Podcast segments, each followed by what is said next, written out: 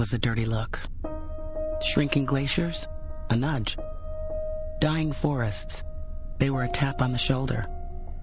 We got a finger in our chest from the rising sea level, and a sharp poke in the ribs from recent wildfires in Alaska. Then dying coral reefs and eroding coastlines pushed us. Hard. The drowned polar bears, that was a shove. Melting permafrost, that was a slap.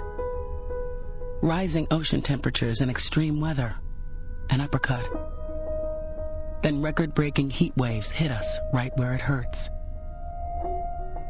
Has it occurred to anyone that maybe the Earth is trying to get our attention?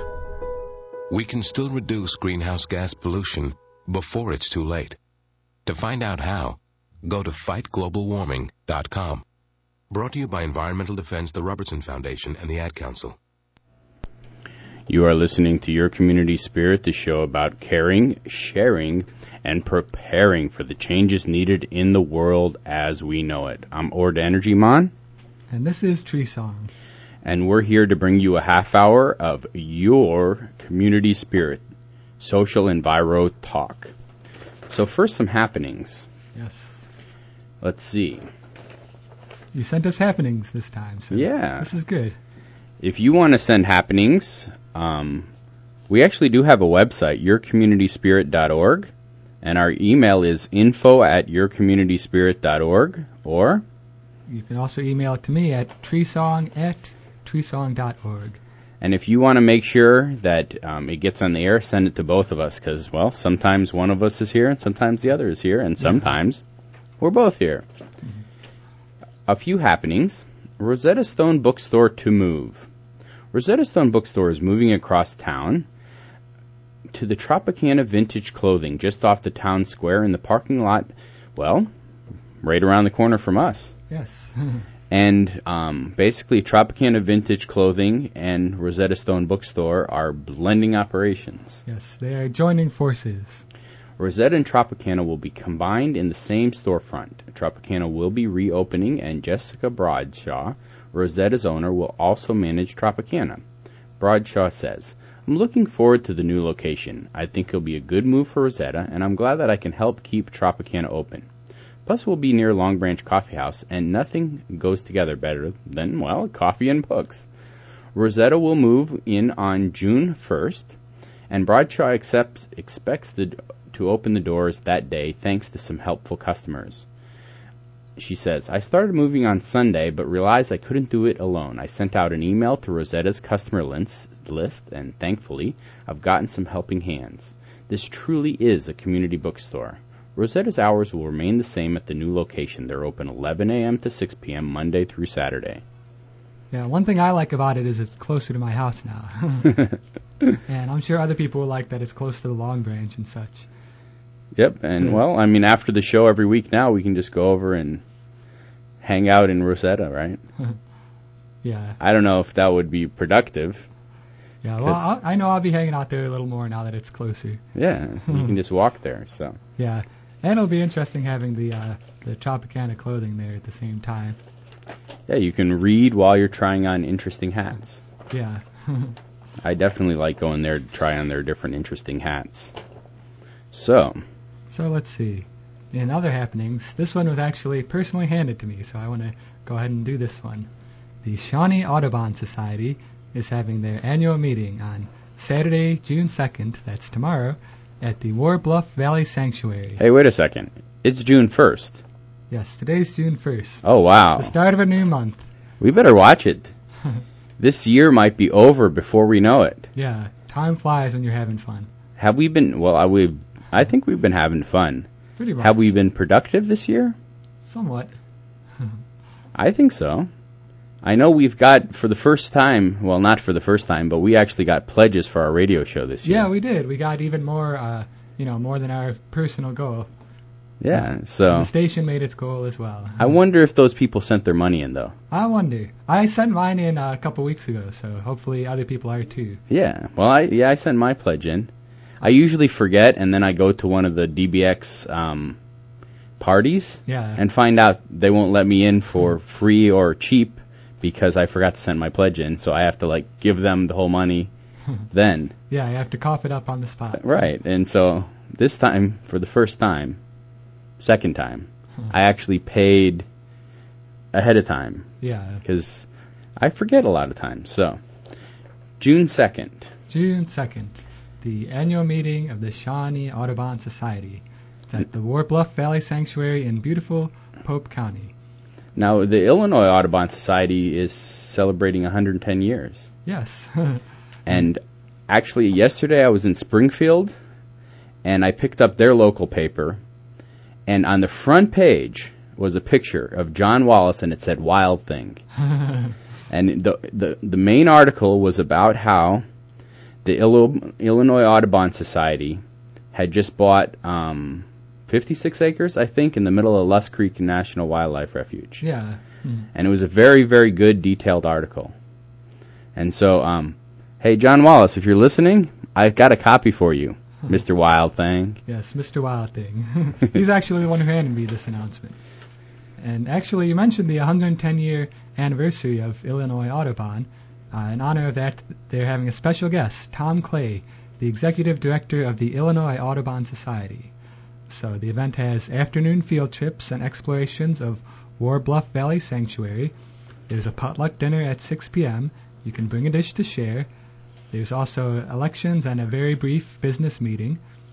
Tom's presentation will follow the meeting, where you can learn the fascinating history of the Illinois Audubon Society. And you can also bring musical instruments or beverage and come prepared to relax around a campfire after the program. Uh, for more information, you can contact Karen at 618 457 6367. So, exciting anniversary and annual meeting. The Composters launch. Have you you've have you been to one, one of the events that the Composters have done? I haven't seen them yet. They're my MySpace friends now. They just added me, but uh, I haven't seen them in person.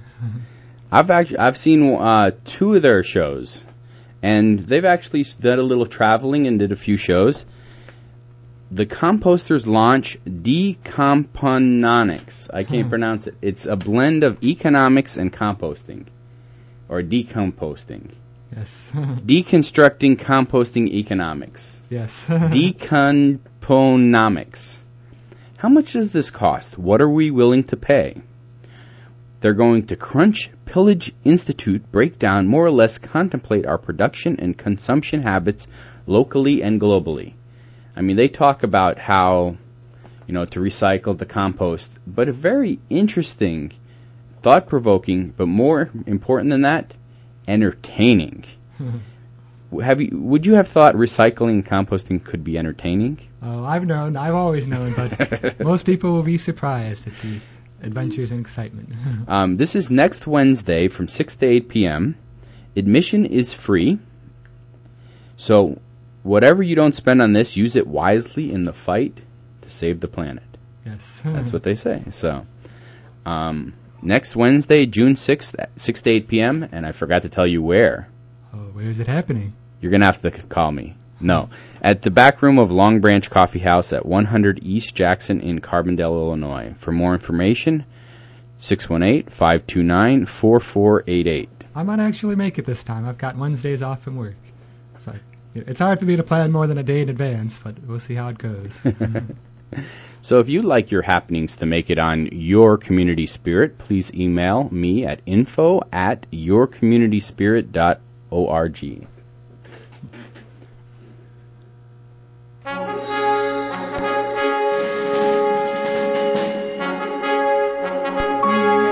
And now the news. What do you think? The, is that a good like segue into the news? That's a pretty good one. That's the exciting version. Like, you know, there's a few we could play that are like the dark, scary, oh no, global warming. Yeah, we need to come up with a few different sound effects for the different Yeah. news. That one's more like, you know, amazing things are happening in the world. He's having none of it. Exxon CEO Rex Tillerson commits to business as usual. It takes a brave man to stare down a pleading nun. But that's what Exxon CEO Rex Tillerson did. At a shareholder meeting in Dallas, Sister Pat Daly of New Jersey and others spoke in support of a resolution her order submitted, proposing that Exxon sets emissions reductions targets. No thanks, said Tillerson. Quote, I'm not going to put a banner up and I'm not going to adopt the slogan. A mere 31% of the 450 people present voted in favor resolutions suggesting that Exxon, which raked in a record 39.5 billion last year, invest in renewable energy fared worse, gen- garnering only 7% support. Actually, that's kind of cool that they actually had that on their business agenda. Period. Uh, at least they did vote on it. Yeah. Of course, they voted overwhelmingly against it. But Right. quote Tillerson said, quote, We're not in that business. We're in the business of oil and gas. While the hard-nosed CEO did acknowledge that Exxon needs to, quote, understand those issues better, he affected surprise at the opposition to his company's climate stance, including dozens of protesters outside the meeting. Quote, what I find perplexing is why people feel so threatened because we want to have a discussion about it.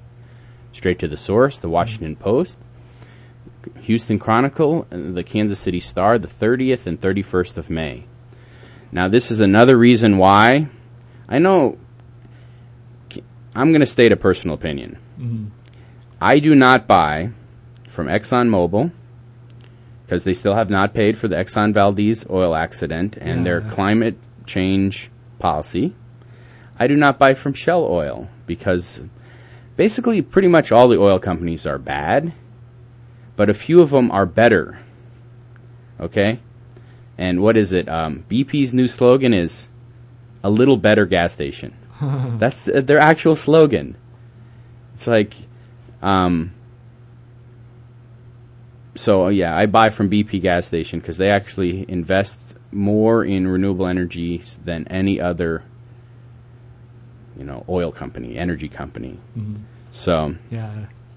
they they're they're and in a way they are greenwashing, but not as much as Shell was doing. Shell a couple years ago bought out a solar company and sh- sh- basically I don't know about after 6 months sold it but kept kept advertising that they they were into renewable energy. Yeah. Yeah, so I really don't like Shell. it's I still I have a long memory for some of their bad business they did in Nigeria and elsewhere. but really pretty much every oil company has done something. Yeah. I mean, BP, what they do now is they blame it on Amoco, but, you know, they essentially own Amoco. Yeah. But what they've done is they've divided their company into BP Solar, BP Wind, BP Hydrogen, and BP Amoco. Hmm. So BP Amoco, they can blame all the problems on what Amoco used to do. We don't do that stuff anymore. Yeah, it's that was them. yeah, it was Amoco. So. It's like corporations are interesting that way. You know, they they are treated as a person legally, but then they get sort of multiple personalities. yeah, okay. Let's see. In other news, that's it. No more toothpaste for us. Growing palm oil plantations put orangutans in peril. Thank your lucky stars that you evolved, because it's not a great time to be an ape. In Indonesia and Malaysia, forests are being converted lickety split into lucrative palm oil plantations, and orangutans who who leave their rapidly diminishing habitat to sneak in for a palmy snack are often tortured or killed in the process. As if habitat dis- destruction, poaching, logging, and disease weren't enough, the biofuel boom could also help push apes over the edge. The United Nations has predicted that the 50,000 to 60,000 orangutans left in the wild could be extinct within the decade. Indonesia and Malaysia produce 83% of the world's palm oil, which is used not only in biofuels, but in toothpaste, soaps, and foods. Note to consumers, some companies uh, actively seek out sustainable palm oil. Uh, one glimmer of hope, Uganda's government recently scraped, uh, scrapped plans. Scraped. Oops. They scraped the plans. yeah, that was a Freudian. yeah, they scrapped the plans to convert thousands of acres of rainforest into a palm plantation, giving in to intense opposition to the project. Straight to the source, Planet Ark Reuters, 29th of May 2007. I think people people start to understand conservation better when these uh, big creatures that we know from childhood that we've seen in zoos and such, when they're threatened to go extinct. Because I know I remember seeing orangutans at the zoo. It's just strange to imagine a world that might exist without them. Hmm. All right. You should see 'em pop a wheelie. Hyper milers squeeze every last drop out of their fuel economy. Your hybrid gets only 47 miles per gallon? Too bad for you, sucker. A small group deeming themselves hypermilers has adjusted their driving habits to use the teeniest amount of gas possible and boasts of achieving up to 112.2 miles per gallon. These badass fuel economizers have moved beyond everyday gas saving techniques like smooth acceleration and consistent speed. They overinflate their tires, coast out of parking lots without turning the car on, draft off of larger vehicles, and drive below the freeway speed limit. Way slower if no one's behind them. Quote, when I see someone roar past me, I think, they just used enough gas to last me a week, says hypermiler Lori With. So if you so you want to be a hypermiler, you must learn to post and glide. Accelerate above the speed limit, then shut down the engine and glide down to a slower speed. Sure, it's dangerous and also illegal in many places, but when you're driving 35 miles per hour on the speedway, on the freeway, you've got to get your rush somehow. Straight to the source, MSNBC.com, Associated Press, the 29th of May 2007. and in other news, you know, if they got out and pushed, they could add to it. You know, I always thought about that. You just shut the engine off when you're, you know, going down a hill. Actually, our family was in Mexico once, and we're driving over the Sierra Madres, and we get to the very top of the hill.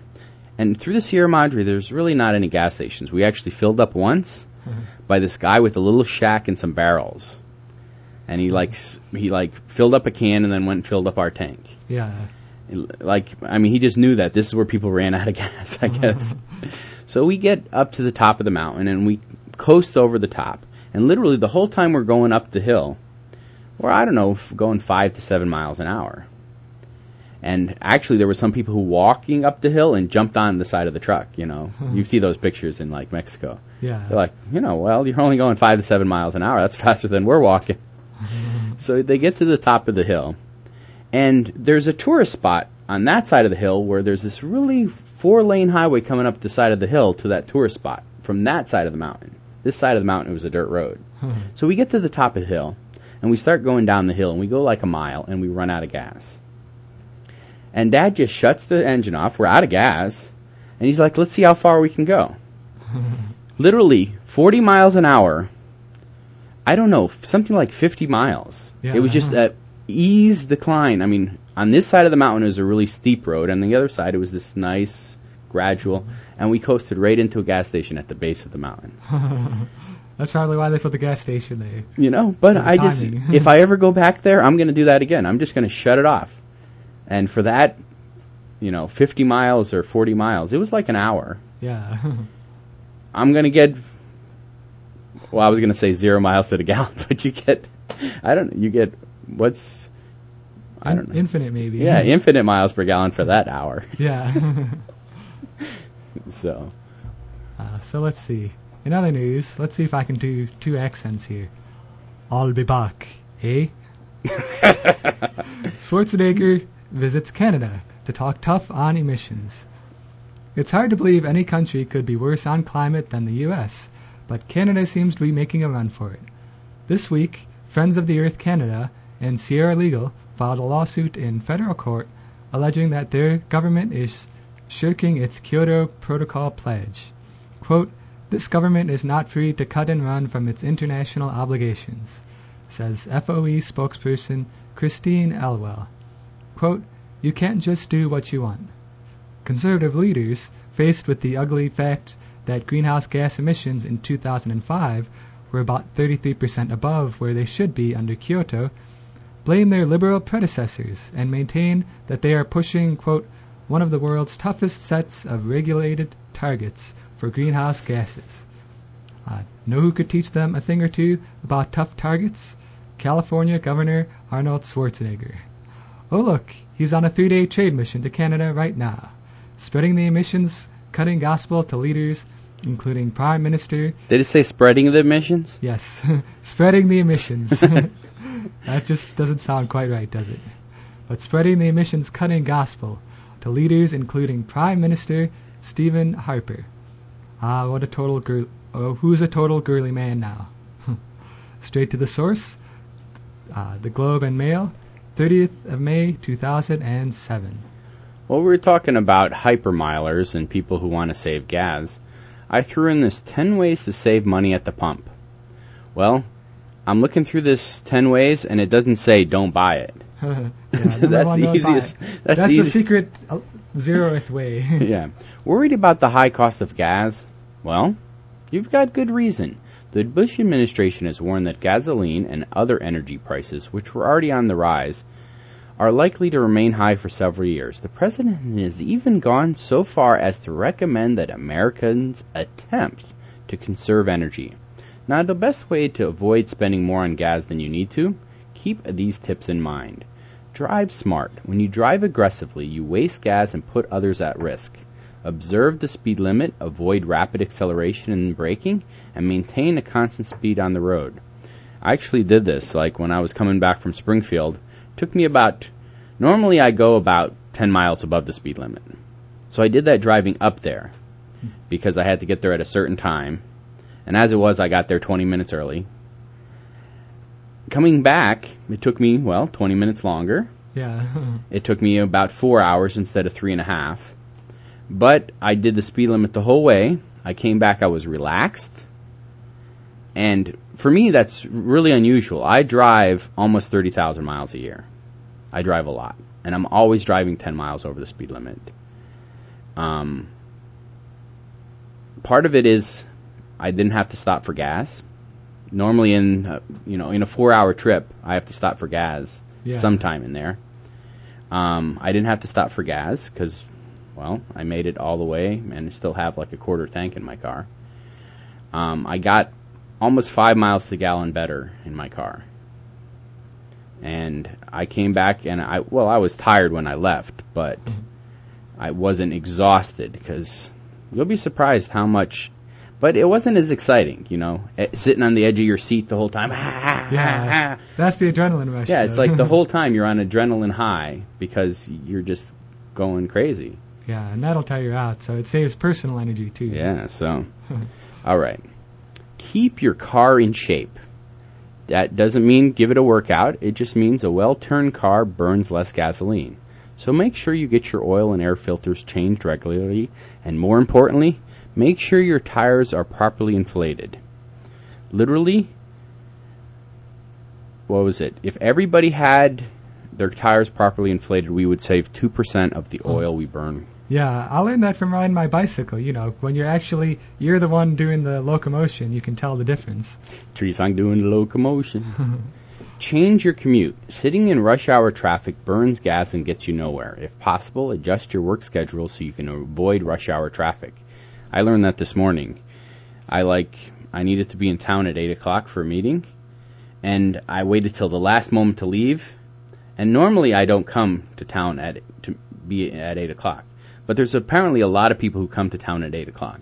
yeah. And so it became this pretty aggressive driving. If I had left 10 minutes earlier, because I've been to um, have to be at an 8 o'clock meeting, but I left to get there 10 minutes to 8. Yeah. And it was a relaxed drive. I mean, Those I ten just, minutes can make the difference. Yeah, it was just. Use public transportation. Look into the public transportation options in your area and use them as much as possible. The Jackson County Mass Transit District, let's see, I think their phone number is 549 0304. Or is it 0403? I think it's 0304. And if you call them ahead of time, it's like half the cost. If you have them pick you up or drop you off a day, um, if you schedule it a day in advance, it's like half the cost. It used to be like two dollars. I'm sure the price has gone up a little bit. Try to combine errands. According to the Department of Energy, several short t- trips taken from a cold start can use as much gas as a longer multi-purpose trip covering the same distance when the engine is warm. Now Carbondale is small enough, go for a ride or walk. 7. Carpool. Number 8. Pack light. For every 100 pounds you carry in your car, it reduces a car's typical fuel economy by 1 to 2%. So, I better go lose some weight. there was actually a survey done by the University of Illinois, or a study that said um, basically because we're fatter, it's offsetting what all our fuel economy. That's what's happened. It's like we have better, uh, um, better fuel efficiency in cars, but we're fatter now, so it's offset it. Yeah, and there's also people who use their cars or trucks for storage. You know, like they've got a bunch of books in there or a bunch of you know clothes or whatever. Yep, clean out your car. It all adds up. Yep. So, is there any other ones of these you want to read? Um, well, I did verify that phone number. It is for Carbondale residents. It's five four nine zero three zero four for Jackson County Mass Transit. If you're outside of Carbondale, you can call 866 884 7433. Hey, That's the wonders of the internet. yeah, it's like, um, what other news should we talk about? There's the one climate one. I know we always talk about climate, but uh, All right, hit it up real quick, and then I'll talk about the energy fair. yes, we've got frenzy in low places. U.S. continues to stonewall climate progress ahead of the G8 summit. In the diplomatic scramble leading up to next week's G8 summit, there are two sides the Bush administration and the rest of the world. The burning issue, of course, is Hey, climate we're change. we're we're we're. Are we leading? We're we're leading something. I don't know which way we're leading, but it's us and the rest of the world. oh, okay. We're mavericks. Yes. The burning issue is climate change. Following weeks of grumbling, leaked documents show that the U.S. Uh, red pens have slashed a draft from G8 chair uh, Germany, citing, quote, fundamental opposition to proposals that include cutting global greenhouse gas emissions by 50% below the 1990 levels in time for 2050, and proposals of increasing energy efficiency by 20% by 2020. German and U.S. envoys are meeting this week to work out an agreement, and Chancellor Angela Merkel plans to meet with President Bush just ahead of the summit to try to knock some sense into him. U.S. Representative Nancy Pelosi met with Merkel this week as part of a European tour, echoing the notion that climate solutions must be multilateral. Uh, straight to the source, uh, Reuters, 29th of May, 2007. So surprise, surprise, Bush leading us astray from climate change issues. Well, I forgot to mention this happening. The Renewable Energy and Sustainable Living Fair. This is the largest one in the world. Will be June 15th, 16th, and 17th in Custer, Wisconsin. I have the program guide here at 64 pages with over 200 workshops and um, 250 exhibits and transportation options, and you get to see renewable energy in operation.